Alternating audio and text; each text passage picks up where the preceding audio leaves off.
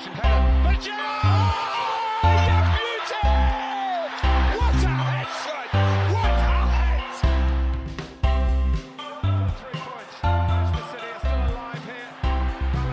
Ladies and gentlemen, and corner kick fam, welcome back. It is Wednesday, August 17th at around 7:26 p.m. And boy, a whole lot has happened in the last nine or so days. Uh, it's been a real sort of WrestleMania of a week, including a literal fight that we will talk about in uh, in just a moment. But I am Nathan Strauss, and I am joined by a man uh, who did not complete a transfer to uh, the Saudi Arabian League today. It is Caleb Rhodes. No, I have. I, I take the kind of Tiger Woods approach with all these things. They can throw all the money at me they want to, which, to be clear, they haven't, and I will. I will turn it down. That's good to know. Uh, words to live, pun intended, by. And uh, we're also joined by a man who did not uh, get beaten up by Danish center back Joachim Andersen. It is Nick Vinden. No, but gentlemen, I am feeling in a very headbutty mood, so I apologize if uh, I I get a little aggressive during the recording of this podcast. Yeah, well, like last week you were sad. This week is angry. We're kind of, I guess, going through the five stages of of of grief for you. Uh, but I mean, all is all hope is not yet lost. But uh, speaking of fights and headbutts and everything else, uh, it seems like the only fitting place for us to start when discussing this past weekend uh, worth of action is Stamford Bridge, where Chelsea and Spurs played to a 2 2 draw, where somehow uh, the main focus of the game was actually on the touchline, where Antonio Conte and Thomas Tuchel, not once, but twice, squared up as if to brawl. And, uh, you know, that motivation was very much uh, due to, you know, a combination of game events, uh, poor officiating, and uh, tempers boiling over. But it does seem like there's something special about uh, London derbies that take place at Stamford Bridge. Like people get ready to fight.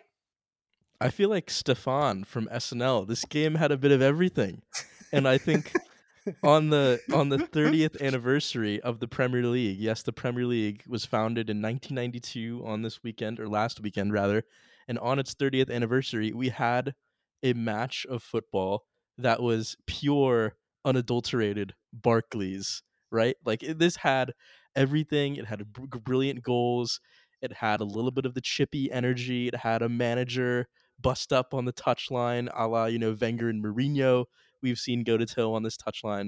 You know, we've seen many managers have a bust up on the on the the hallowed grounds of Stamford Bridge on Fulham Broadway, and this was no different. I thought this was a really intriguing game tactically on the pitch.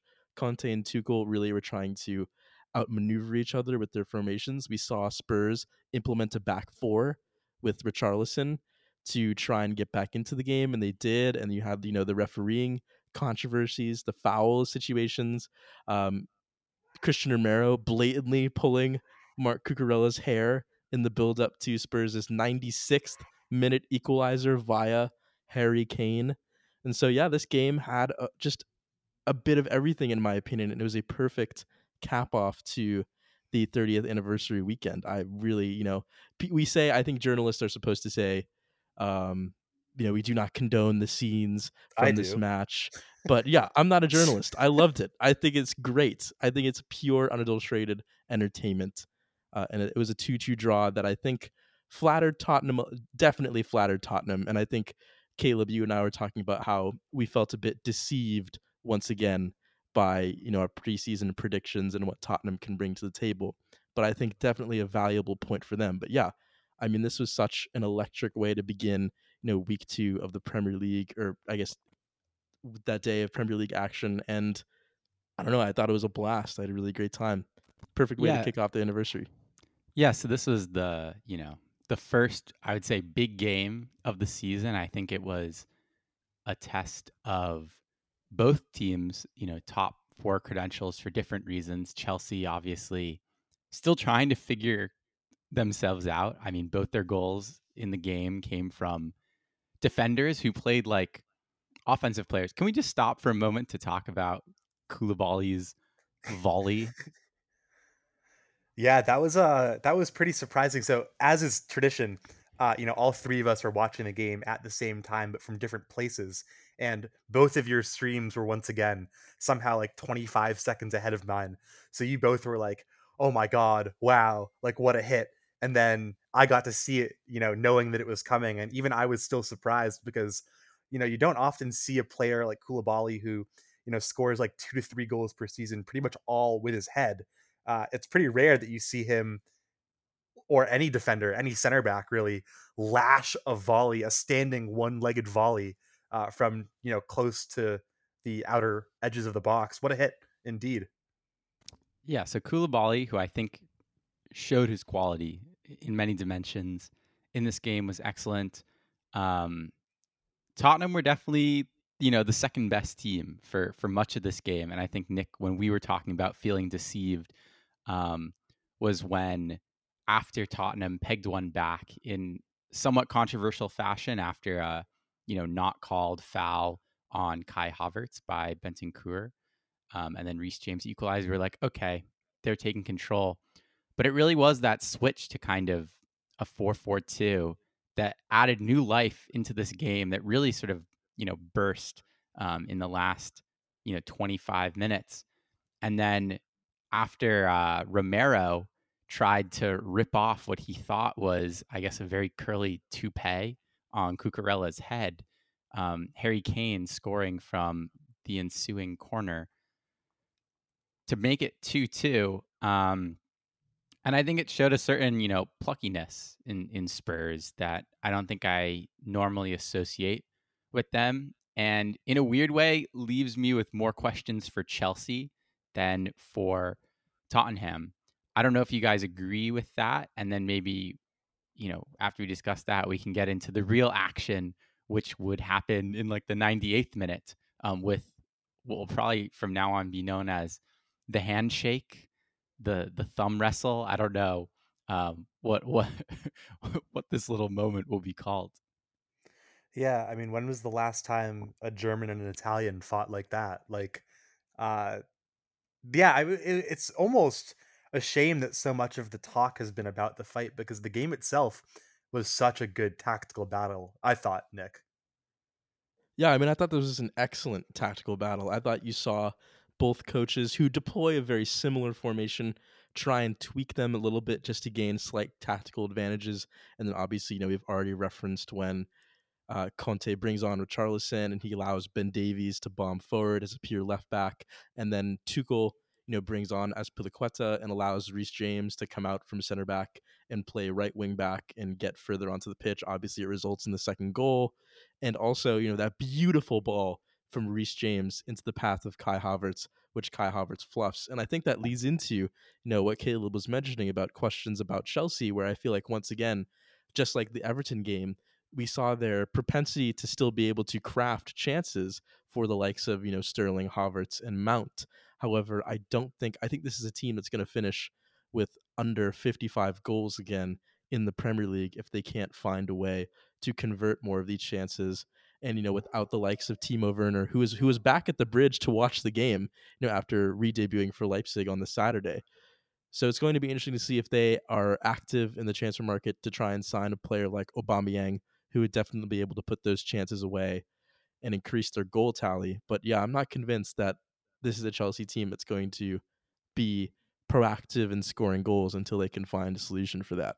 But definitely tactically and defensively, they're still the Chelsea team that we have become accustomed to under Tuchel.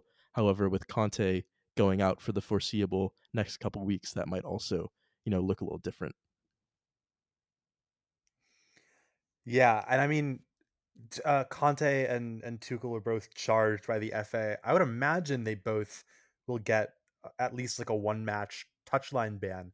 I do think this game shows that Spurs are and Conte teams in general un- get very predictable very fast.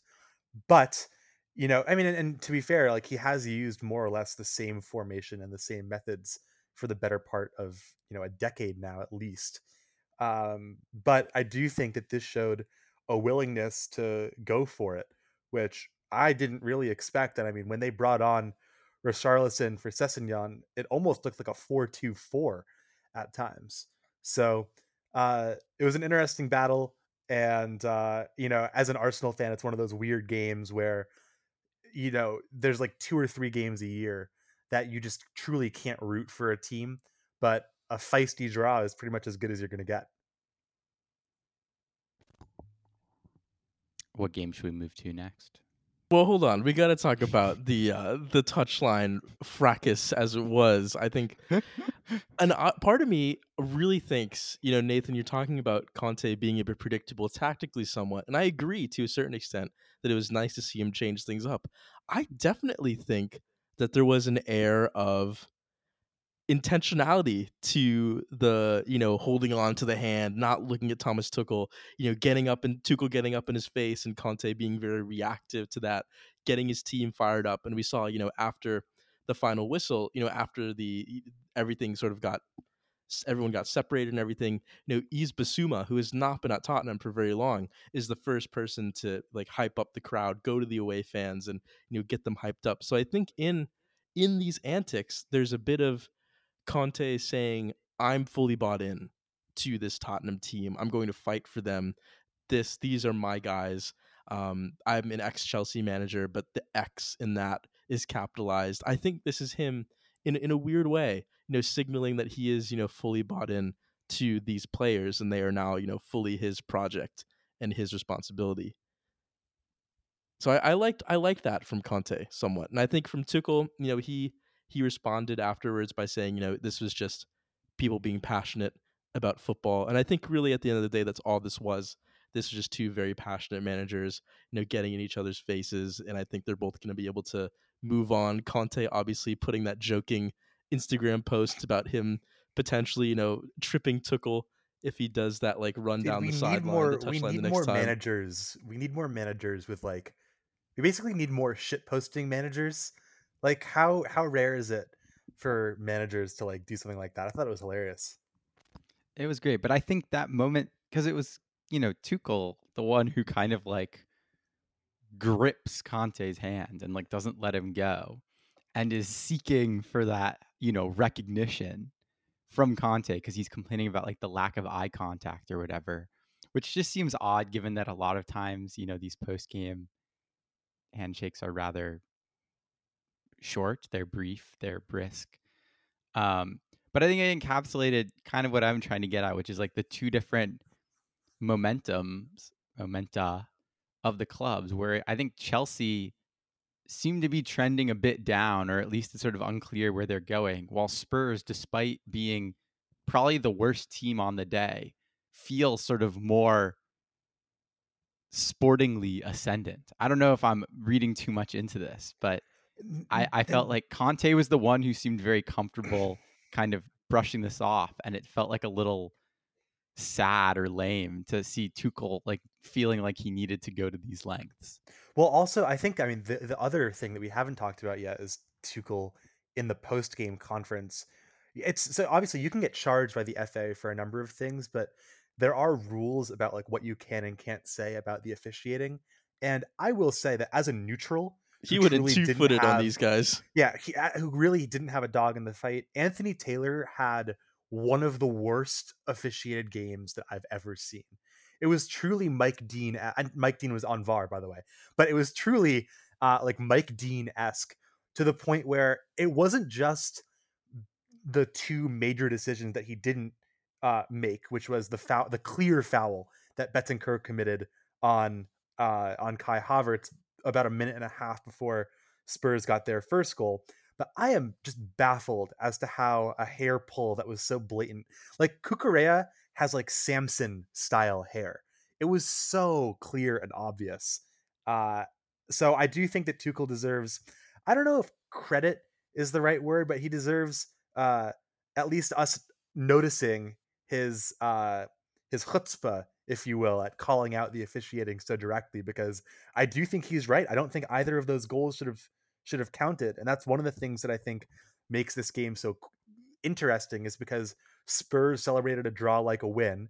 Chelsea will feel like this is a loss because they really should have had all three points. And in the end, no one is truly all that happy, Except for us. except for us because it was pretty Except fun for to the watch. spectator. Yeah. Yeah. I think on the refereeing thing, it's going to be interesting to see, especially because there's some new refereeing guidelines this season. The Premier League, obviously, the PGMOL has a new chief in Howard Webb, and they lost they lost 25% of their games to retirement. Yes, so it's going to be interesting to see how they recover from all of that and move on. But yeah, I agree. I thought this was a horribly officiated game in many ways. That felt like it was full on throwback Barclays as well. They were just letting the two teams play, lads. And um, but yeah, I think the the blatantness of both challenges was on full display for everyone to see. And I'm not, you know, thoroughly convinced that Tottenham deserved those two goals, but I think if you're Antonio Conte, you take those opportunities after battling for battling from behind for 90 minutes essentially. And we've seen Tottenham capitulate from those positions so frequently under different managers. And so I think it is, you know, in a way, like Caleb was talking about, somewhat of an ascendancy from just a mental capacity. Can we shift focus to Saturday's game? I feel like the main focus of Saturday uh, of the Saturday action was the uh, the late game on that day, which was Brentford United. But before we get to that, can we just take a second to talk about Gabriel Jesus because I think what he did against Leicester was uh, really really good to see, at least for me. Yeah, I mean, hard to complain about two goals and two assists. I think his first goal, especially stopping the ball in the box and kind of just, you know, letting his foot swing back and forward and then scoring a really nice little curler. He he seems settled. I think he looked I think he looked settled in the first game too. He just couldn't quite get a goal. But in this game against, you know, Leicester, who are, you know, by no means pushover opponents with basically their full strength starting 11 um, was was an impressive performance and he looked like you know a leader for the offense um, so i don't know i think it, it portends well for arsenal. I think if the crystal palace game was a taste of what this team's potential is i think this gives us an even you know better sense that they're legit arsenal are legit jesus is legit Yeah, Christians has would have you if will. believe that Jesus Yeah. is legit. no, but yeah, I agree with you, Caleb. I think in in our preseason pod we had the discussion about whether or not Gabriel Jesus could come from Manchester City and really be the main man at a club like Arsenal, be that the focal point for an attack, that number that true traditional number nine that you know is the tip of the spear. And this was very much a main man kind of performance. And the thing that kind of surprised me the most was how good he was at holding up the ball and bringing other players into attack. And I think we've seen we've seen glimpses of that really quality transition play at Man City, but at City, you know, you're not really required to hold up the ball all that much. And I think it was interesting to see him act as that, you know, more traditional center forward, which I think Arsenal have been looking for for quite some time, you know, since Aubameyang's decline and eventual departure and Lacazette's just decline and the now departure. So I, it was really refreshing to see Jesus on the pitch. I think he looks totally revitalized following his move from City. He looks like he knows what his position is, he knows what his responsibilities are, and I think he's only going to get better for this Arsenal team with consistent game time. Yeah, and uh, and Martinelli got his second goal in two games as well. I personally appreciated the fact that every time Arsenal conceded, they scored again uh, within 90 seconds, which was which again portended well. Um, but uh, you know, this game finished 4-2 to Arsenal. The more shocking, and probably the most shocking game uh, of the weekend was when Manchester United took the trip down to Brentford Community Stadium on the west side of London and got the ever loving crap pounded out of them from minute one to minute 90, losing 4 0 to the Bees in what can only be described as catastrophe. But I personally think it is hilarious and no less than what each team deserved uh, on the day. I just need to say, like, give some context about my viewing experience for this game. Because United were 3 0 up. I placed a phone call to one Nathan Strauss, and we both picked up the phone, or we both connected onto the call, and we just started laughing.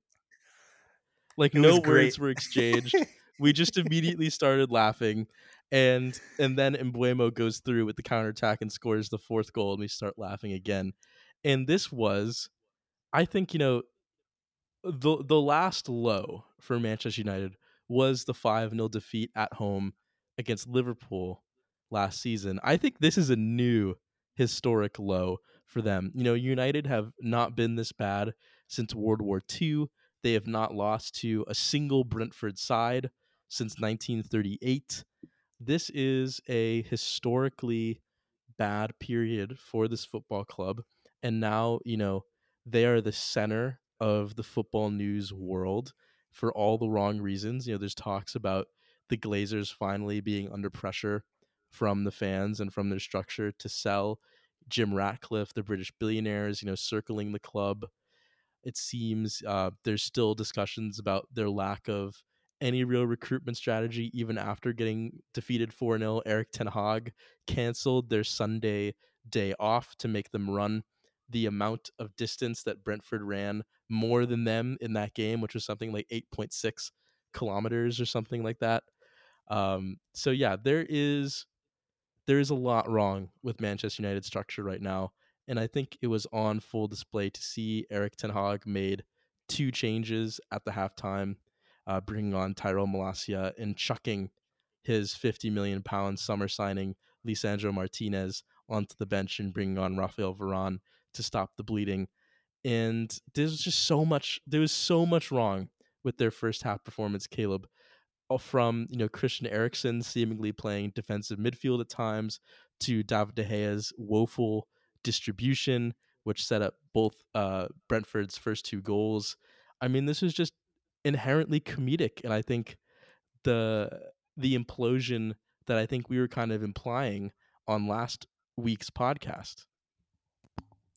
Yeah, this was this was a low.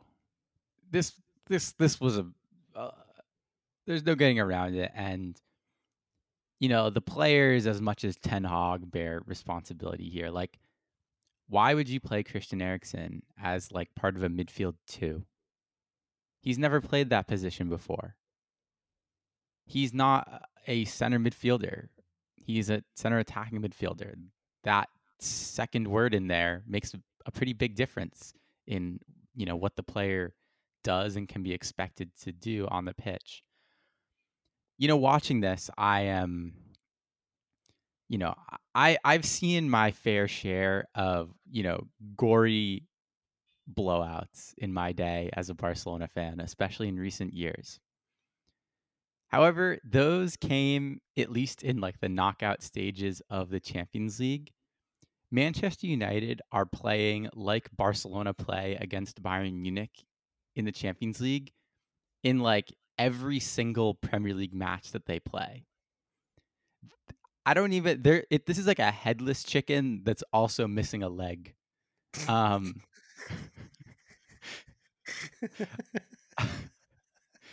like i- i- I'm not sure I've actually ever seen a team so collectively underperform. Like name another team that has so collectively underperformed. Because say what you will and like you know Brentford deserve you know major plaudits for this performance for you know doubling down on their advantage. I thought Ivan Toney showed great composure throughout and Mbeumo, who I think is relatively underrated um, or had an underrated sort of debut season in the Premier League, you know, scoring a goal here. But Manchester United have the capacity to beat Brentford in their squad. McFred is good enough to beat Brentford. And so the collapse that we witnessed in this game i- it's it's almost inexplicable. the thing that I find I was doing a bit of reading after this game, and the thing that I find so incredible or something interesting is that Justin Cochrane, who is a coach under Ole last season, you know, left the club this season to go to Brentford and become their head of coaching, and he's been instrumental in getting players like Josh Dasilva back up and running this season, who I think was another standout for Brentford on the day. And it seems like there are clearly people who understand, you know, footballing structure, who understand coaching, who understand, know, how to put things right on the pitch for United, who end up leaving the club to go to better to go to better sporting situations. And Cochrane is, is another example of that. You know, going to a team like Brentford who have exquisite structure in that 4-3-3, know exactly what they're supposed to do, know their roles, know what the pressing triggers are going to be, know how to unlock United, know that, you know, they can trap Christian Eriksen in the 18-yard box. I just think there's nothing like that at United right now. And you look at Ten Hag, they kept cutting back to Ten Hag and that is a man who who does not look like he has confidence in the resources and the players in the structure around him you know it got leaked this week that his you know his agents and his camp are really disappointed with you know the lack of structure and transfers um, and support that he has received so far in his united tenure and yeah it definitely looked like that was you know plastered on his face throughout the entirety of the game nathan Yeah, and I know, this like is someone that you know very well from his time at Ajax. So I'd be intrigued as to you know what your take is. I think there was an interesting, a really good article in the Athletic comparing Arsenal, Arsenal's sort of journey under Arteta to where United are, like as of like right now. And when Arteta took over Arsenal, it was full of players purchased by two different previous regimes, the vast majority of whom could not play the way the coach wanted them to play. Now, Ten Hag is obviously a more experienced coach than Arteta is, but he does have a very defined style of play that he carries over, not just from Ajax, but also from, you know, working loosely under Pep when he was the coach at Bayern and, uh, you know, Ten Hag was working at Bayern too.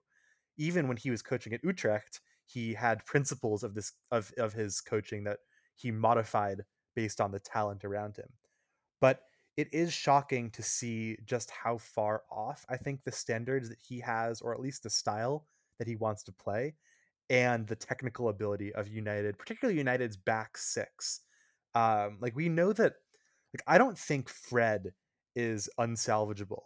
I think with the right defensive midfield partner, Fred can be a very serviceable player in a in a, in a two or a three. But Eriksen playing as a six, I think, is sort of like a cry for help in the transfer market from Ten Hag.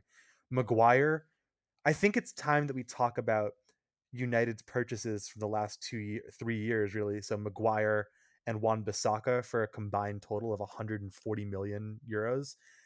Both of those are massive busts. Like 80 million for Maguire. It seems like he doesn't know how to pass the ball. Like I'm not even being hyperbolic here, but like he was struggling to complete sideways passes to Martinez. Luke Shaw, I think we know, has his ups and downs, and he's a fine left back. Dalot was bought to be a right back, a backup right back, and is now playing starting minutes. And I think we have to talk too about David De Gea, who has just been basically in free falling decline. I would say since the World Cup in in 2018, but Dude, he's been possibly even man. before that. Like he was an elite shot stopper when he was young, and now he's 31, and the shot stopping is average, but he was never good with distribution or with playing, you know, the ball with his feet, or as has been pointed out in particular the last few weeks, with uh, his command of the area. Like he he his refusal to come out and try and break up crosses cost United a goal against Brighton, uh, and he had just a, a- terrible terrible game uh, against against Brentford. And I do think he's totally past it. And of course, you know, the next day, uh, Dean Henderson saved a penalty and looked really, really good for Nottingham Forest after being really, really good last year on loan, uh, or relatively speaking, on loan last year at Sheffield. So I don't know, man. Huge questions. Uh, you know, the 80 million on, uh, for Sancho is also up up in the air right now. Um, but yeah, there's a whole lot of dead wood, and I do think United have a really, really good academy. But when it then gets leaked that they're thinking about selling James Garner, who was, you know, instrumental in Forest getting back to the Prem last year, it makes me think that wow, they really do just need to like raze this whole thing down. And like, why isn't James Garner getting minutes? You know, we're at that point where it's like you need to start trying things. You need to start implementing these new players in, trying to bleed in players like Garnacho and Garner who aren't tainted by, you know the several years of decline of this football club. You know it's it's somewhat you know scarring what a lot of these manchester united players have been through. And i think you're starting to see that with the likes of you know luke shaw really declining since the euros harry maguire looking like he's totally bereft of confidence. I think jaden sancho is starting to really feel the impacts of it as well. You know, even now, even though he's only been there for a year, he definitely does not look like the player that he was at Borussia Dortmund. And there is still, you know, we talk about this every week seemingly. There is still the Cristiano Ronaldo cloud that hangs over this club, and you know, the more that time drags on, you know, it was reported this week that United are open to letting him go if an offer comes in that's suitable, or even they know that they were in consideration to terminate his contract fully and just let him walk. And you know, there was that video of him. You know, Steve McClaren tries to get him to go over and clap the fans afterwards, but he just brushes him off, walks off the pitch, and totally avoids you know making any sort of gesture to Ten Hag. And Ten Hag totally avoids eye contact with him. You know, he eats alone at Carrington, according to the Athletic. So that's just a huge to have like the the person who is you know ostensibly one of the two most popular athletes in the entire world be that openly petulant is a huge, huge psychological and mental drain on the state of your football club. And and results like this don't help with you know recruiting a replacement.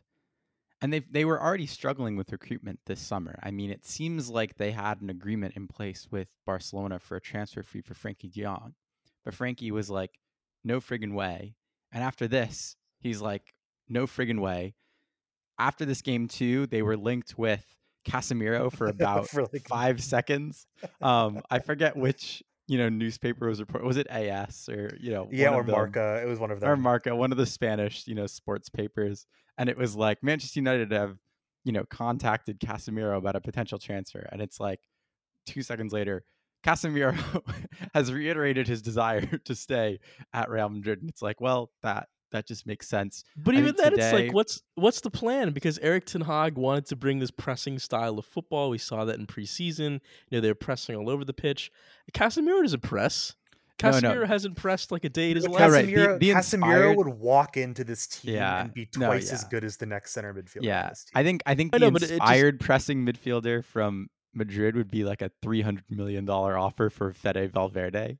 Um, it signals a lack of a lack of strategy, is my point, right? And, and it then, signals that Eric Ten Hag and the yeah and the his people around him, and also you know whatever structure they have, Murtough has you know scout players that like they're totally just throwing darts at the wall at this point. And oh yeah, it lacks it's like complete imagination. Yeah, There's name no brand guys. Yeah, I think today it was reported um, that they were interested in João Felix, which doesn't really seem like they had a hundred and thirty million dollar bid rejected for him.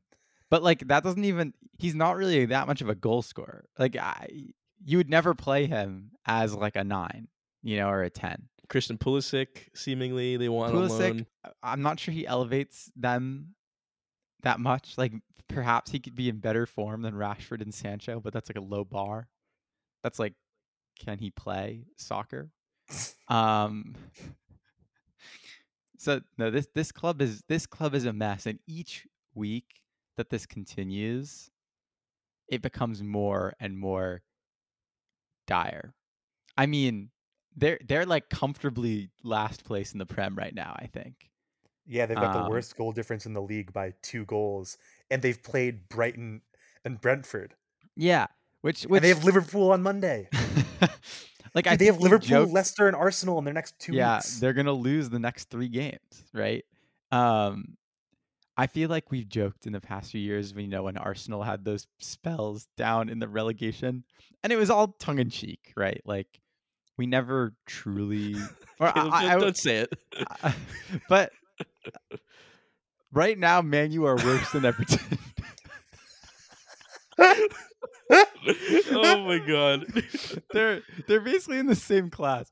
You know, uh, I'm actually I had this moment after this game where I was like, "Holy crap, Manchester United are getting relegated from the Premier on the 30th anniversary."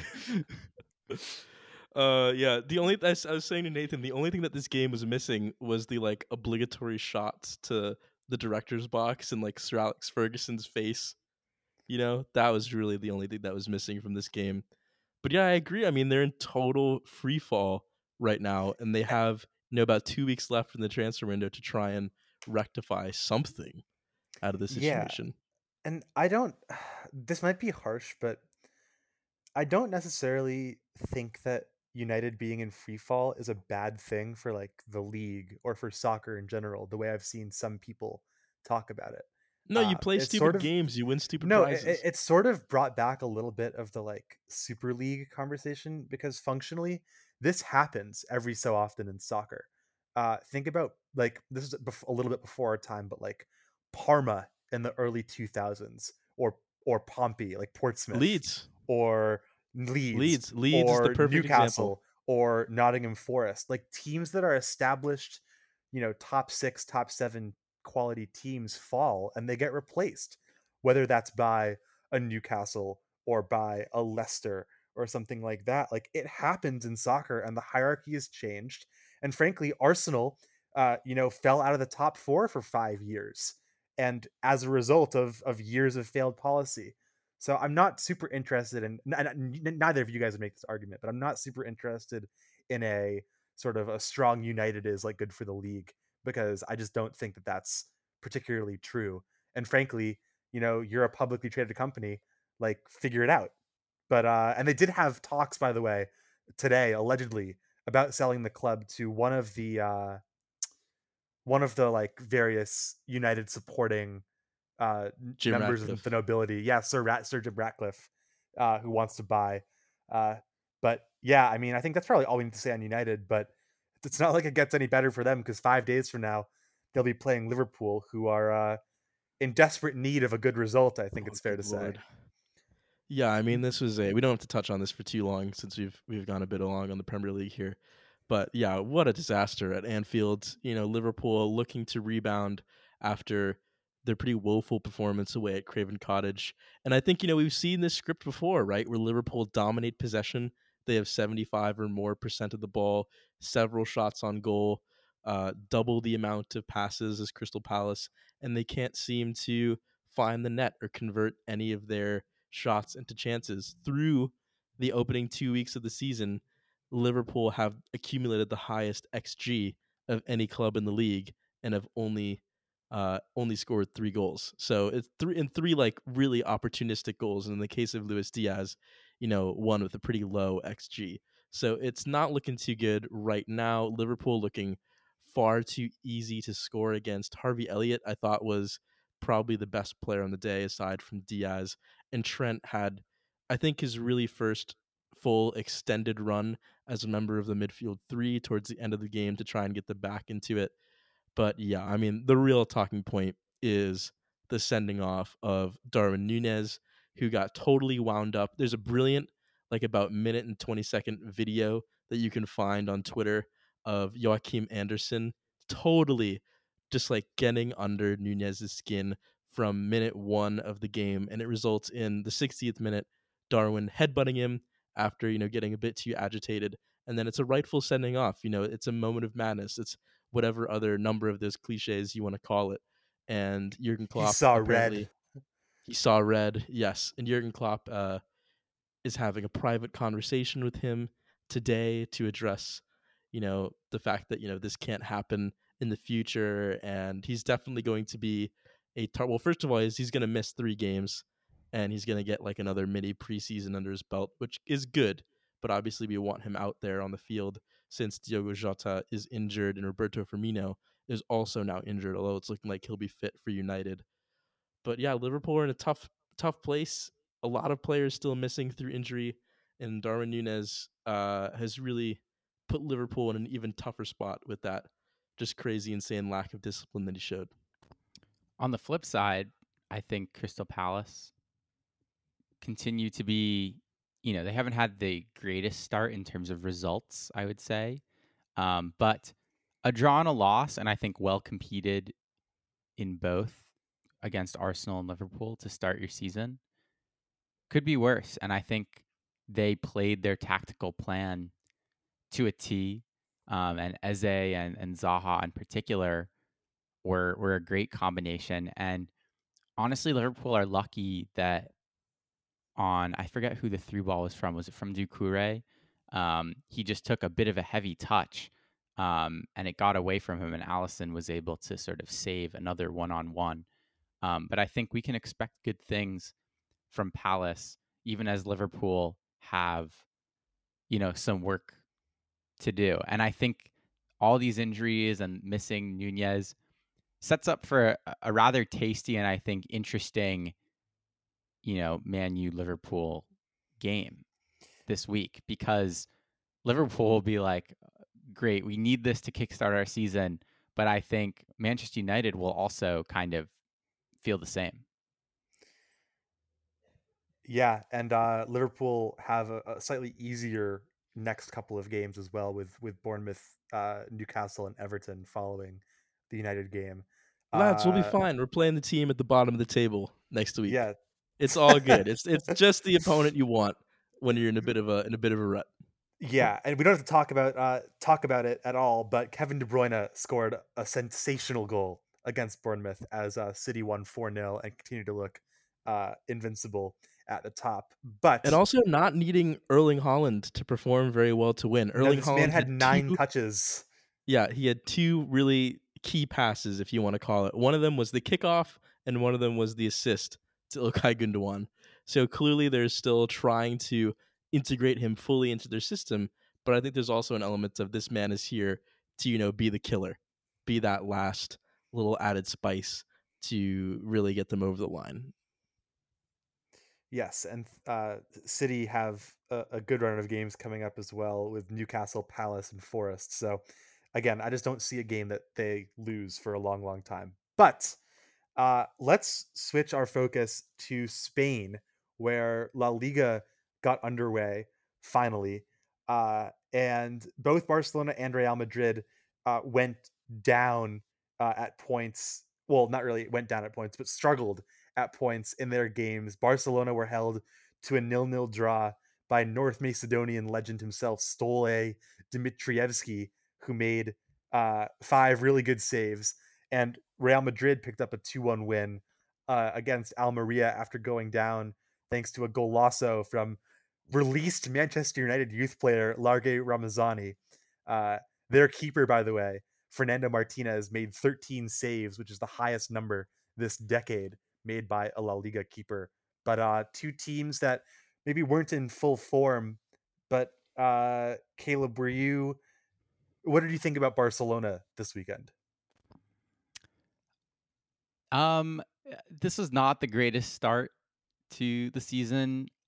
On the flip side, we haven't been especially good against Rayo in, in recent history. I think we've been held scoreless the last three games. Didn't they so, do the double over Barcelona last season?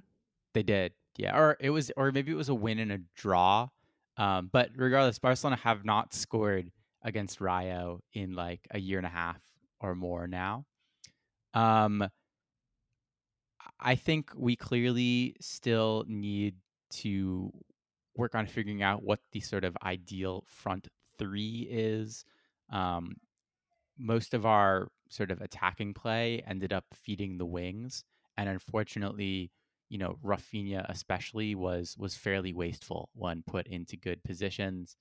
I thought our midfield was a little stale uh, for the most part, and it wasn't totally a surprise to see Gavi and Pedri, you know, take the bench um, with Kessié and Frankie De both I think putting in you know much improved shifts. Frankie especially really just his ability to sort of beat a man in midfield and just start like a mazy run forward is perhaps unbeaten by you know any midfielder other than like prime Modric um, right now.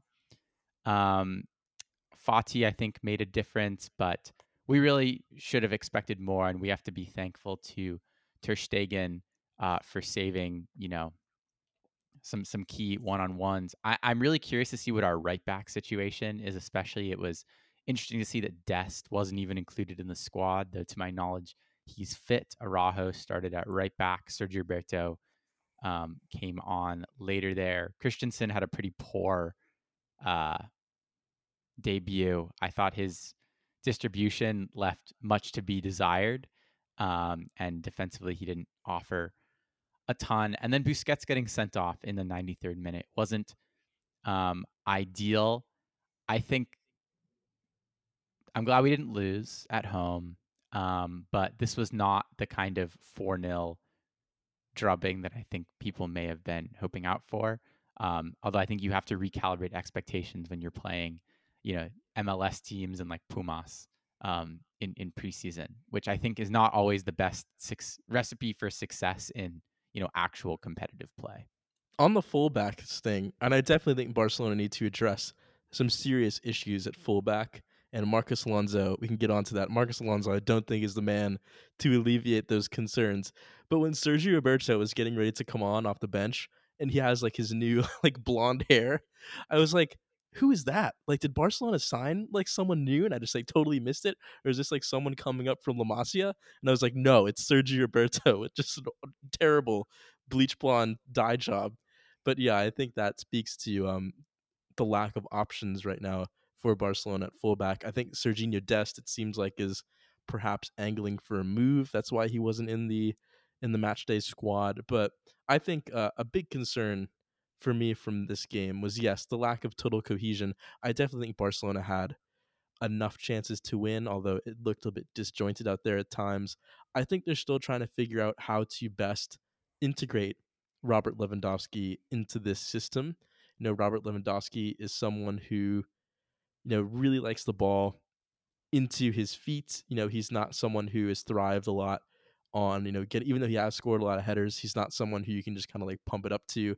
He's someone who has to be like kind of the focal point. And I think that's kind of why you're seeing Bayern feel somewhat liberated right now tactically without him. They don't have to kind of like work around his strengths and weaknesses. And I think Barcelona are still trying to figure out, you know, the best way to, to integrate, you know, a true and trident center forward into their plans. And I think it's it's, you know, Xavi, who looked a bit like a Miami Vice villain, I have to say, with, you know, the white the white pants and the the black collared shirt and the the dyed hair, not the dyed hair, the, the gelled up hair on the touchline. I think he's he's a good enough coach. He's a good enough mind to figure out how to do it. You know, he's played with the likes of Ibrahimovic, with the likes of Thierry Henry, uh, with Eto'o, and so I think you know they're going to be able to integrate him fully. But I think there's still a lot to, a lot of work to do, like Caleb said, just in terms of getting this project totally reset and off off to the races. Yeah, and then on the other side, uh, Real Madrid are another team that they only played three preseason matches, uh, and they looked really rusty early on. They also played, you know, midweek last week uh, against Eintracht Frankfurt in the UEFA Super Cup, which they won. Uh, but they started Tchouameni and Camavinga in midfield, which is typically their, like, not backup midfield, but I think their uh, rotation midfield. You know, they didn't start. Oh yeah, they Luka played Modric, they Super didn't start Cup. Casemiro. Right. Uh, and they started, you know, everyone's favorite utility man, Nacho, at center back. Uh, Rudiger started and got bullied for the first part of the game by Ramazani and uh, U- former FIFA wonder kid Umar Sadiq, who's now 25 years old. Uh, but, you know, things really settled down. Yeah, right? Umar Sadiq is Yeah, 25. so he was he was a football manager wonder kid in 2014 and 2015 uh, when he was playing for Roma, which is crazy. Oh it seemed God. like it seemed like it wasn't that long ago. And then of course he famously, you know, couldn't get games under Steven Gerrard. But uh, once Madrid brought on Modric at halftime, uh, you know, they brought in Eden Hazard to play as a false nine at the 60 minute mark. Uh, they really calmed things down. David Alaba came on as a substitute for Ferland Mendy, who played really well, uh, and then immediately scored a free kick, a banger from just outside the box with his first touch. Uh, it was honestly a, a pretty deserved win for Madrid in the end, and uh, yeah, they Vinicius looked so so good. Uh, four dribbles completed, could have scored twice. It seems like Madrid are just picking up where they left off, uh, and uh, I thought Camavinga wasn't great, Tchouameni wasn't great, but they still are clearly you know betting in as well. Yeah, Carlo Ancelotti only needed to raise one eyebrow in order to get the job done this time. Didn't even need to raise two in order to kick Real Madrid into gear in the second half.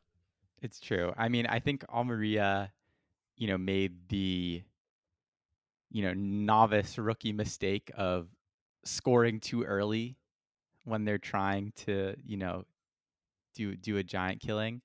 Um, but I think this is this is like classic Madrid, where they don't play especially well necessarily, even though lots of saves, right? Um, but they they get the job done, and I think Alaba is he's just that good. Like he he really is one of the best players in the world. Like his ability, he he's not warm. He comes onto the field, scores a free kick. This is the same guy who scored the winner just a few days prior against Frankfurt um, in in the Super Cup. So Madrid looking strong. Other teams looking strong though in the league as well. I think Atleti after a very, I think poor, uh, you know, title defense last year looked quite good. I would have to say against um, a, a somewhat you know lacking in creativity Getafe team they won 3 0. Morata on his, you know, I feel like fourth return or fifth return to the city of Madrid for one team or another. sixth. Yeah. Uh, scored a brace. Even Griezmann got on the board and João Felix in, I feel like at this point, what has to be, you know, the make or break season. He's had a few years now, but he's still what, only 22, um, maybe Is he not 23 23. I think he's 23. he's he's still he's still young.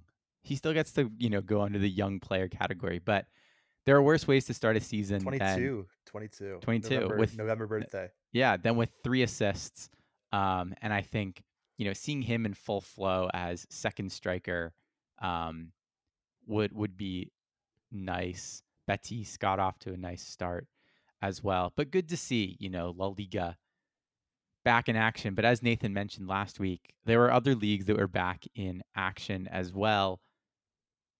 Serie A. Um, I don't know if you have any results you guys want to to call out here. I Yeah, mean, I think- should probably talk about talk about Inter first Right. because you know they had probably the most entertaining. It wasn't it wasn't the best weekend of fixtures in Serie A. Uh, and Serie A is weird because it starts late, but every team has already played, or every non Champions League team I think has already played a domestic game in their Super Cup, kind of like the Bundesliga, only weirder.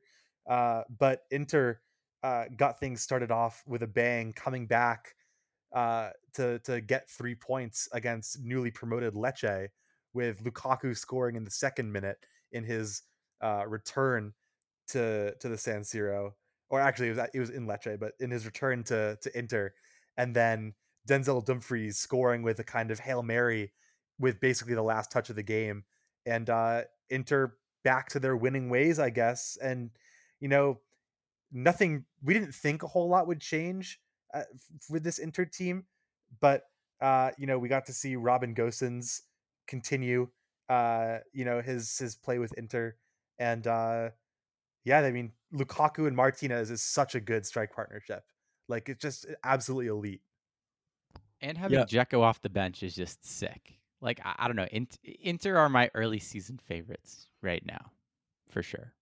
And I think Juventus looked quite strong as well. They beat a Sassuolo team that I think has really lost a lot of talent in recent years. And a fun anecdote about Sassuolo, and I think also this extends to Torino as well, in somewhat of a uh, off-season saga in Serie A, is players and management fighting in random places or outside in parking lots because Sassuolo lost the derby to Modena 3-2 before this game, and a fan chased club captain Domenico Berardi into the streets where they had a full-on fist fight in the streets of in the streets of Modena, Italy. Um, and Berardi released a statement saying that like, hey, like usually, you know, obviously I'm not going to try and fight with the fans, but like don't come after my family and so and so. And then the Torino uh, coach and chief executive got into a filmed altercation in the in the club parking lot over the lack of transfers. and so I think it's feeling not only is it feeling violent in the Premier League, it is feeling very violent and raw at the beginning of the Serie A campaign. And uh, Juventus are looking quite good. Di Maria scoring on his debut for the club and two goals from Dusan Vlahovic as well, who I think needed a good start to his campaign after somewhat falling off the pace towards the end of last season. And I think, you know, Napoli and, and AC Milan are the other two big winners of this weekend, with Roma getting the win but looking a little shaky, uh, looking like Paulo Dybala and Co and Zaniolo are not quite fully implemented into, into the side as of yet. Nick, I think there's a lot of there. There were some, you know, I think the big teams won. You know, it may have been a little sloppy, a little dirty, um, a little rough around the edges, but the big teams won. Um, Juventus will, it looks like, also be getting Memphis Depay um, to kind of fill the uh, Dybala void. And once again, Serie A is going to be the fun league Yeah, this year. there's four um, teams. There's four teams that could win the title. Yeah, are you including Roma in that? I'm Is that not including Roma Okay, in that. So who's the maybe fourth five. team? I am Napoli? including Roma in Yeah, that. I have I have Napoli, Juve, and the two Milan sides. You think Juve? Why wouldn't I think Juve, bro? Di Maria is looking like a world class player after one game. I don't know, man. The squad's good. kind of the squad's not the squad's not that deep, dude.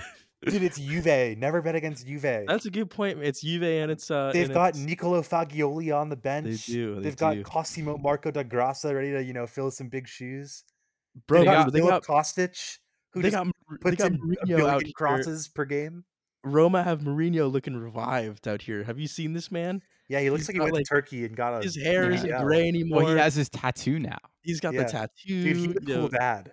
he's right? looking he's looking ripe. No, no, Italy is where Mourinho Belongs. yeah. spiritually belongs, and it's so much better for his character. Like I, I enjoy him. No, he's like as, as you're Italian. mentioning, yeah, no, right. Like I'm waiting for the the Mourinho fist fight in the street story um, from this year, but Serie A, I think again should entertain, and they've actually brought I think a lot of quality into the league this summer. Um, do we have time for some quick, quick Bundesliga and Ligue 1 hits? I know we're we're we're kind of at time. I think we should do but- the I think we should do the Mbappe okay, and then and then call it a day. okay. So we're we're skip we're skipping the Bundesliga because as we discussed last week, Bayern It's Munich have over, it's already over. won the league. So congratulations done, to them. done. Even the Dortmund have won twice, haven't they? Dortmund have won, t- and uh, with a goal from you know recently signed. Oh wait, no, that was that was last week, wasn't it? Oh no, he started today. I was thinking Started, yeah. yeah. Um, well, with a goal by uh, Jamie, how do you say his last name? Bynoe Gittens. Gittens. Um, another young Englishman making his way to Dortmund um, and scoring the 18-year-old. So whatever. Yes, okay. There there are some teams that have currently on pace with Bayern Munich, but it doesn't matter because at this point they're all exhibition games. Um, on a great bit. on we to- the Bundesliga highly on this on podcast. on to League uh where PSG won five two, but at what cost, Nick? At what cost? Nathan, I need you to drop the the like French Riviera Paris like accordion music and hear while we talk about this. I think it, some background music is required for this beef. oh, I'm on which- it. this on this it. is the beef episode. Let, us just say This is epic Because- rap battles of Ligue 1 2022 2023. epic rap battles of beef of Liga and beef, and we're talking about superstar sized beef in the si- in the in the form of uh, Neymar and Kylian Mbappe, who are really it's things are looking tense over there at PSG right now. Two games into the season, um, when uh, Mbappe completely bailed on a move um, in their in their most recent match. Vitinha chose to pass the ball to Messi instead of him. Neymar or Mbappe completely started running or completely stopped running um, when he could have scored a tap in at the back post if he had continued the move, but instead like threw his hands up in disgust, pulling a full Cristiano Ronaldo that he wasn't getting the ball. His Um, idol. out- yeah, it is idol. It came out in the uh, the press this week from pretty reliable sources that uh, Mbappe is unhappy that Neymar hasn't left yet, and he is um, way more comfortable, you know, with Messi as his mentor and as his you know co-strike partner than he is with Neymar.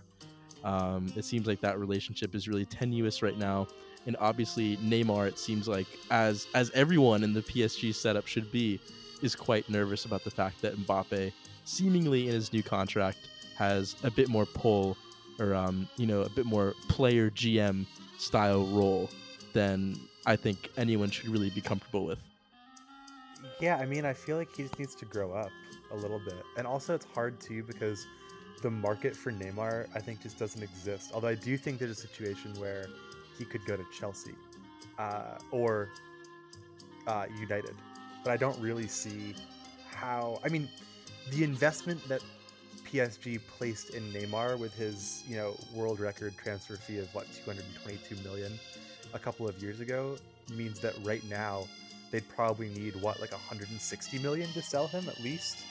And the thing with Neymar is that a lot of the time in the last like I think the last 12 months in particular, it just doesn't seem like he has much joy in his game, which is like a weird thing to say, but I was watching a compilation of his highlights from when he was at Santos and like he just was so much better than everyone else because of how much fun he had. So I don't know. I just don't really see how this ends well for PSG or for Mbappe or for Neymar for that matter. But and- it is and kind the- of heartening to know that like even in the season where we all thought that like this really was PSG's or is PSG's strongest squad they've had, uh, you know, they are still not immune from uh, the Frenchness within them. Well, and notably, this was the first game in Ligue 1 where, and in the the cup win that they had, that Mbappe was playing. Because the previous few games this season, he was out, and it was just Messi and Neymar who were, you know, doing great together. Um, I, I think the main source of tension within this game, though, was the fact that 23 minutes in, PSG won a penalty. Mbappe then missed the penalty. They won another penalty in the sort of 41st minute, and Mbappe wanted to take it again, but then Neymar took it and scored.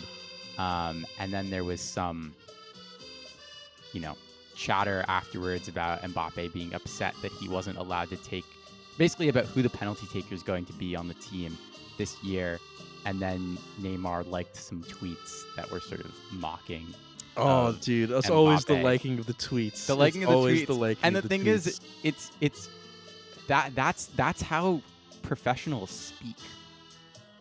yes, Like pro yes. sports players, they speak through tweet likes. Like they speak through fans like giving digs at Mbappe and liking that.